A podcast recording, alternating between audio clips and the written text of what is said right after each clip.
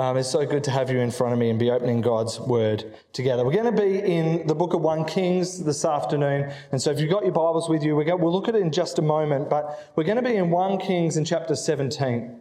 And there's this incredible moment in 1 Kings 17. I mean, actually, 1 Kings is, is brilliant.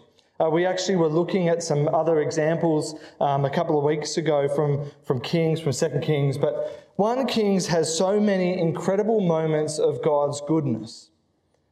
And we have this moment in 1 Kings 17 where we read about the prophet Elijah um, and this widow, and both of whom are, very, very different. We have this widow from this small town that's hardly ever mentioned. I think it's mentioned once or twice in Scripture apart from um, this. And we have Elijah, um, both of whom very different, but both of whom are experiencing their very own lockdown, their very own time of isolation. And what we see is that apart from the things that um, uh, make them different to one another, there is something that unites them, and that is loneliness.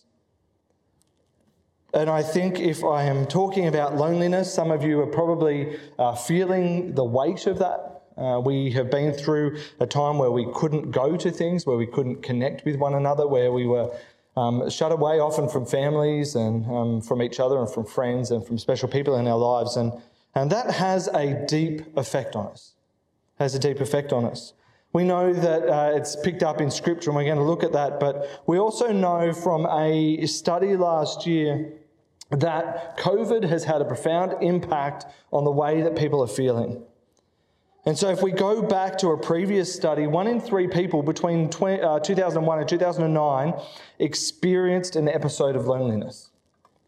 So, that's one in three.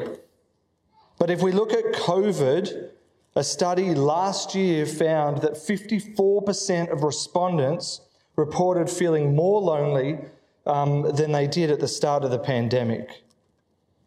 They then tracked these participants over time and they found that in April of 2020, so you might remember that was kind of when we first hit lockdown, that 46% of people reported feeling lonely in the last week.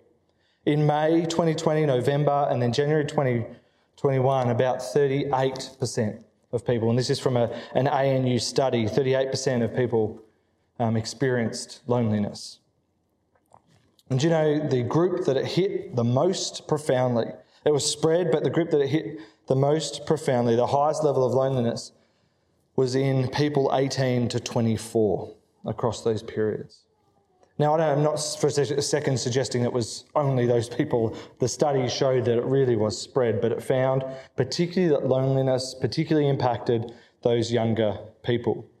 And when you read something like that, knowing the world that we live in, it kind of surprises you, doesn't it? Because who is the most digitally connected? That generation who has, uh, you know, it, it just live with mobiles attached to their hands and um, have got the contacts of people that they've met and that they haven't met and, you know, are communicating with people online constantly. It is often that generation. But what we see in more and more in a digitally connected world, that while digital connection is increasing as social connection, both inside and outside of pandemics, decreases, that people miss that genuine uh, that sincere connection that comes with being in community, with sitting with people, with sharing meals together, with being in church, with serving on teams together, with all of those kinds of things. But there is hope. I don't want to paint a, a grim picture and leave you walking out of here thinking, gee whiz, wish we could be locked down again and go back to church online because I can skip when he starts talking about stuff like that. But let's get into God's word. And as we do, let's um, pray. Lord, as we open your word together today, we thank you for the life that it breathes into our soul. Lord, we thank you it's your very voice speaking and shaping us. Lord, make us receptive for what you're saying. Make us receptive for what we're going to encounter. And help us to apply it to our lives so that we walk out of here not the same, but we walk out of here changed. Amen. So let's look at 1 Kings 17 and verse 7. It says this. Sometime later, the brook dried up because there'd been no rain in the land. Then the, then the word of the Lord came to him, to Elijah Go at once to Zarephath in the region of Sidon and stay there. I have directed a widow there to supply you with food. So he went to Zarephath. When he came to the town gate, a widow was there gathering sticks. He called to her and asked, Would you bring me a little water in a jar so I may have a drink? As she was going to get it, he called and Bring me, please, a piece of bread. As surely as the Lord your God lives, she replied, I don't have any bread, only a handful of flour in a jar and a little olive oil in a jug. I'm gathering a few sticks to take home and make a meal for myself and my son that we may eat it and die. Elijah said to her, Don't be afraid. Go home and do as you have said. But first, make a small loaf of bread for me from what you have and bring it to me. And then make something for yourself and your son. For this is what the Lord, the God of Israel, says The jar of flour will not be used up, and the jug of oil will not run dry until the day the Lord sends rain on the land. So uh, she went away and did as Elijah had told her. So there was food every day for Elijah and for the woman and her family. For the jar of flour was not used up, and the jug of oil did not run dry, in keeping with the word of the Lord spoken by Elijah. If we look really quickly, I mean, we could do a whole other sermon on this, but if we look really quickly at the context of this passage, just the passage before, the chapter before, Elijah has gone to, um, uh, we're reading about Ahab. And Ahab, the king, we read in chapter 16, um, and they'd had some shocking kings. But Ahab, apparently, according to the text, was the most corrupt king of all. Um, and if you were worried about Ahab, all you had to do was hear about his wife Jezebel, and it was even worse. You see, they were both rampant in idolatry. Uh, they were, uh, Jezebel in particular was this adherent and this preacher of Baal. They were tracking down and chasing out God's prophets and murdering them. Um, and their reign was horrific for the nation, for the people. And you see, Elijah had a tough gig. Because, because they uh, refused to, to listen to God's word, hear God's um, command to them, God had raised up these prophets and effectively had placed them over the king. Now, kings don't like that. But Elijah's role as a prophet was to go and to call them back to God, was to go and, and try and pull them back to God and to his word. But as you can imagine, they didn't really like that. And so in chapter 17, in verse um, Sorry, in the first verse we just read, uh, in uh, verse 7, it says, Sometime later the brook dried up because there had been no rain in the land.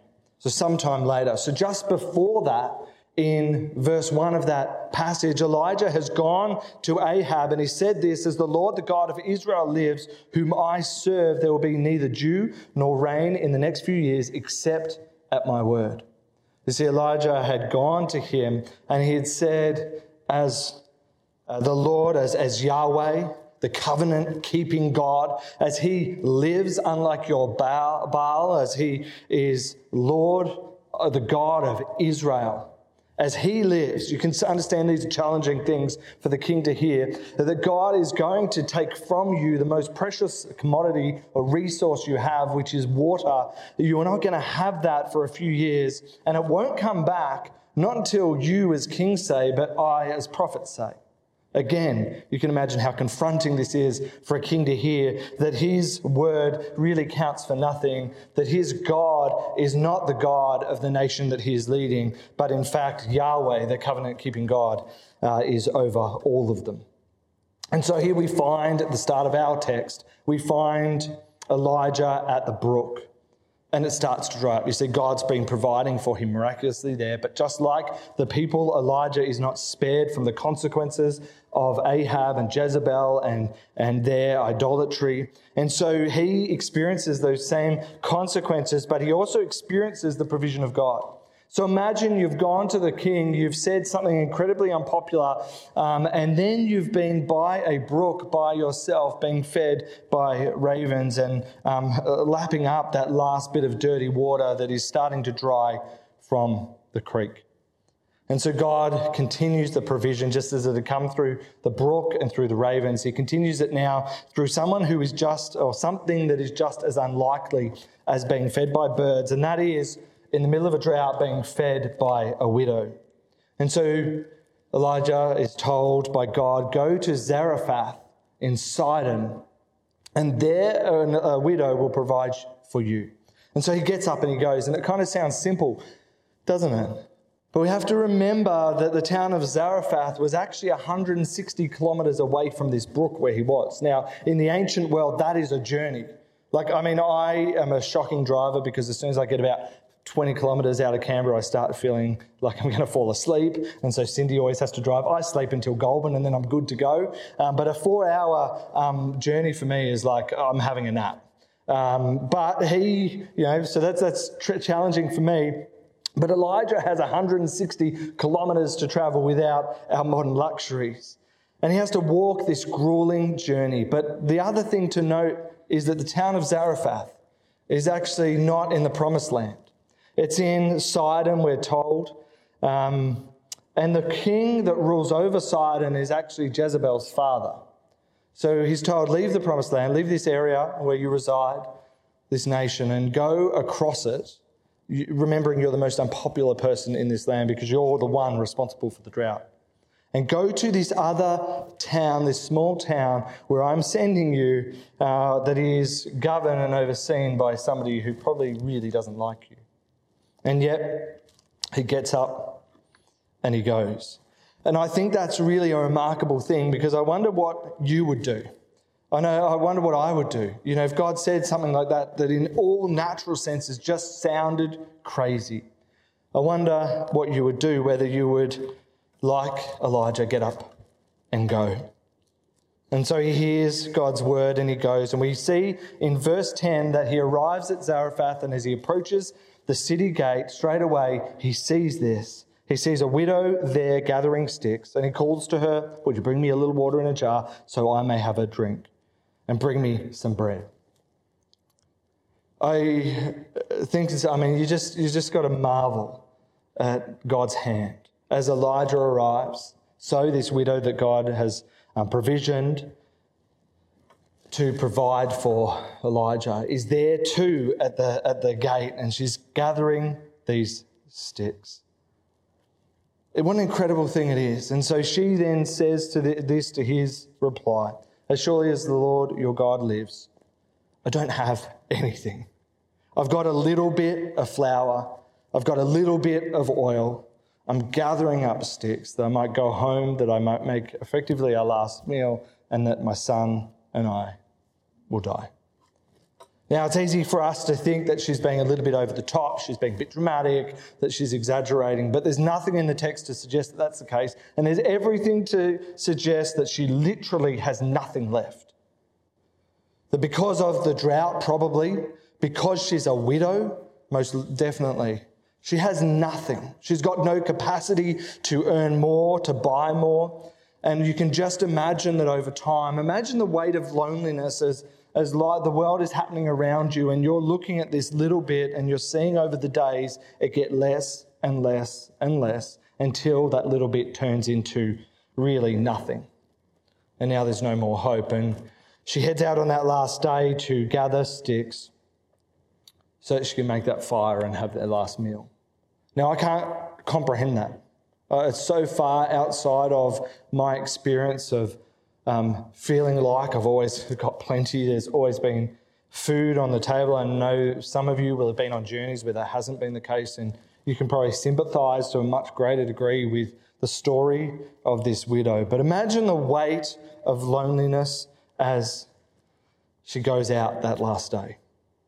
But instead, this incredible thing happens that we read in the text, for it says to us that Elijah speaks to her and tells her that it won't run out, that the jar of flour won't be used up, that the oil won't run dry until the day the Lord sends rain on the land, until the day that the rain starts to fall and the provision can happen from the natural landscape.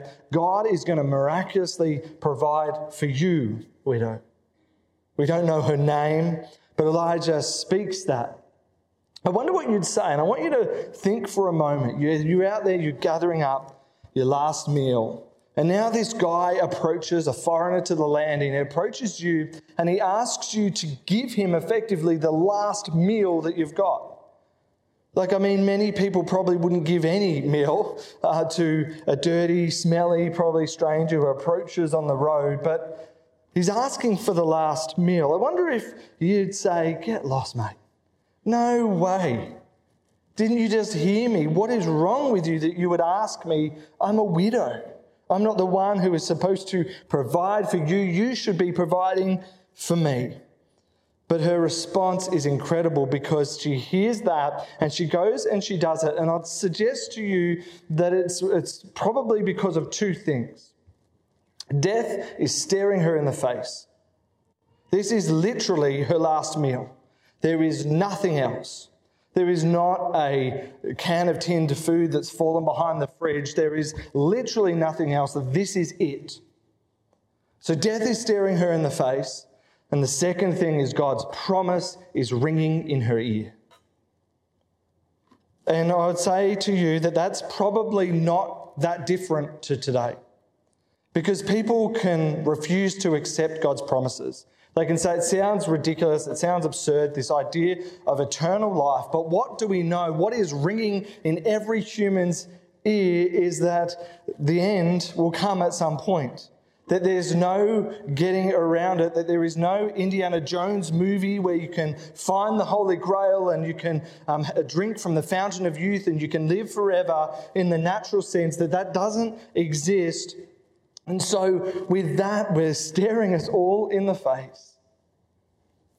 What do they have to lose but from taking a chance on the promises of God?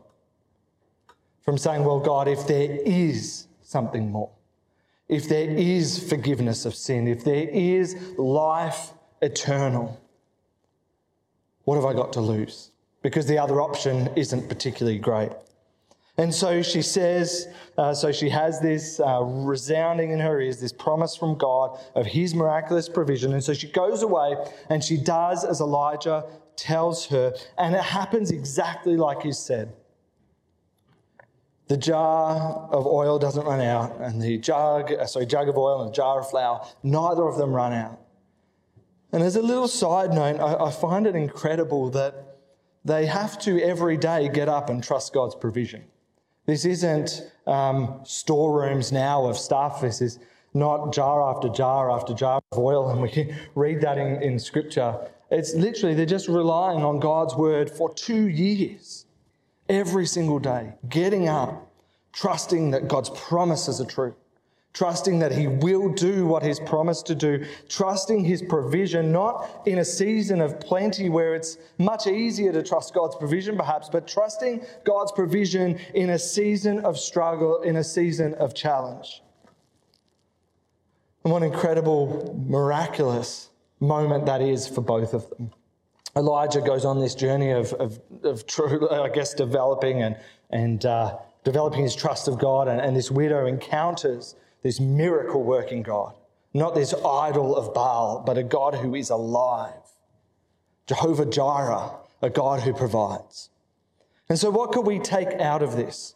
There's lots of application. I mean, you could read this and look at it in so many different ways. We could look at it and we could say, what does it take for us to act on God's word? Would we be as faithful as Elijah and be told to go and to go? Is it that we sometimes should be challenged that we limit God's capacity based on how helpless we feel? What God worked through a widow, the most fragile, the most, uh, uh, I guess, risky um, person in, in ancient society to be was a widow. We can ask ourselves Have I learned to trust God's provision? Have I, in the midst of, for many of us, not all of us, but for many of us, lives of, of plenty, on global standards? Have I learned to trust in the provision of God? Or we could look at it and we could look at how incredible it is that God sets up these miraculous connections these most unlikely of connections, that he uses the most unlikely of people. And we see that in Scripture, don't we? That often it is not the kings or the people who have trumped themselves up as being important and being significant, but God, more often than not, chooses the lonely, chooses the outcast, chooses the one who society looks past. And what an incredible thing that is. But I want to challenge you as we uh, wrap up in a few minutes today, I want to challenge you with something different. I want to challenge you with something different. You see, the pattern of Scripture is so much like this story. See, God works through the unlikeliest of people in the most unlikely of places. But God also has something to say about loneliness, about being alone, about being uh, fragile, about feeling like an outcast. You see, we saw a few weeks ago in the story of Hagar the way that God has a heart for people who are on the fringes of society. If you didn't watch that message, I'd encourage you to go back and watch it. But it's the first time in Scripture that God um, speaks to directly to a single parent. It's the first time that God speaks to someone like Hagar. And it's an incredible story. But Jesus, we see it through the Gospels as well. We see that Jesus, um, time and time again, goes to the lonely person. Uh, you see that he goes to the lady at the well. You might know that story. She's drawing water in the middle of the day because she is uh, despised by the people because of her sin. And Jesus goes to her and drinks with her and meets with her and radically changes her life. You might know the story of the tax collector, so despised by people, so short and unable to penetrate the crowd that he climbs a tree. And what does Jesus say? Zacchaeus, come down. I'm going to meet with you today. You might know the story of blind Bartimaeus who's by the roadside and he hears this commotion and he cries out for Jesus. And what happens? The crowd pushes him away, and yet Jesus stops the crowd. And blind Bartimaeus has this miraculous encounter with him. What about Jesus' own story?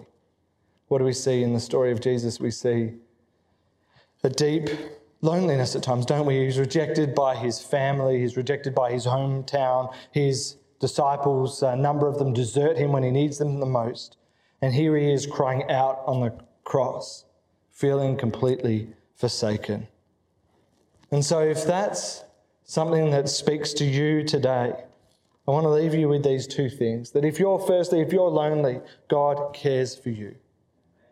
The writer of Hebrews puts it so beautifully like this in Hebrews chapter 4 says, uh, in verse 15, the high, this high priest of ours understands our weakness, for he faced all the same testings we do, yet he did not sin. So let us come boldly to the throne of our gracious God. There we will receive his mercy and we will find grace to help us when we need it most. What an incredible passage. Jesus knows your challenge. Go to him. It's not some glib throwaway saying, don't be lonely because, you know, Jesus loves you. I mean, that's a, that's a nice thing to say and it's totally true, but it's more than that. Because Jesus um, offers to us through the power of the Holy Spirit this immeasurable grace, the comfort of the Holy Spirit, the offer of peace in each season that surpasses understanding. But he also offers us something practically in the community that you find when you connect with the body of Christ. Because it is more than that. When you come, the richness of community, what we've all longed for during lockdown, the fact that you can come, that you can know people and that you can be known, that you can serve and that you can be served, that you can connect with people who are younger, older, from different backgrounds, from different cultural backgrounds. But together we are the body of Christ. Together we are on this journey together. Together we are seeking to grow in our knowledge and our understanding of Christ. And the second challenge I want to present to you this afternoon, I want to put to you, is do you look for lonely people? It's probably a strange question. I remember when Gracie started kindy a number of years ago, and I was saying to her um, uh, uh, at the end of one day, Who'd you play with? And she was rattling off some names, and she'd had this great day playing with this other group of, of girls in kindy in her class. And I said to her, Did you see anyone lonely? And she kind of thought for a minute and she said, Oh, I, I don't think so. Um, and I said to her, Tomorrow, in the midst of your game, you'll be having a great time, and I want you to keep having a great time. But in the midst of your game, look out. Have a look out. Look out for lonely people. Because we are a family who look out for lonely people. And I want to ask you that same question. I've had some more time to process and think about it over the last couple of weeks, so I'm not going to expect you to answer at the end. But I wonder when was the last time you saw a lonely person? I wonder when was the last time that you noticed them? Because we know that they're there. right? We saw that from the stats at the start that probably during this lockdown, if last lockdown was anything to go by, one in three, roughly, of the people in your workplace, in your neighborhood, in your building, or in your street have had this time of loneliness over this last season. We know that loneliness isn't just about lockdowns either, from that previous study, which showed during a non pandemic world that loneliness was there. And so I want to challenge you just like God's heart is for lonely people, is your heart for lonely people too? Do you echo the heartbeat of God? Because we have the words of life that come to us through God's word. We have the opportunity to speak the promises of God to declare the promises of God into people's stories, into people's lives, to have that, just like it did for the widow, resound in their ears in the midst of heartbreak, in the midst of despair, and in the midst of loneliness to speak life. And what a mighty challenge it is, but what an incredible privilege it is to be known of God, to be called, to be connected with the body, and to be someone charged, called to speak life and to speak God's promises. Let's pray. Lord, we thank you for your word. Father, we thank you for these uh, stories that come to us from a world that seems so different to ours. A time, such a long time ago, and yet it speaks eternal truths of who you are. And Lord, when we open your word, we are seeking to know you more, to understand you more. And what we see through this passage is that you have a heart, that you have a care for those who are lonely, for those who are struggling.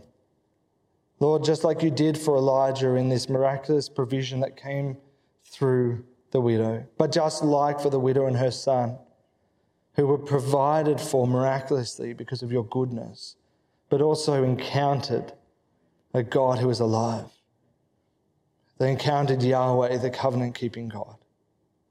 And Father, we pray that you would um, use us this week to look out for people who are lonely. Lord, that you would give us, through the power of your Holy Spirit, insight into people in our workplaces, into people in our streets, into people in our neighborhoods, Father, who are lonely and who are seeking.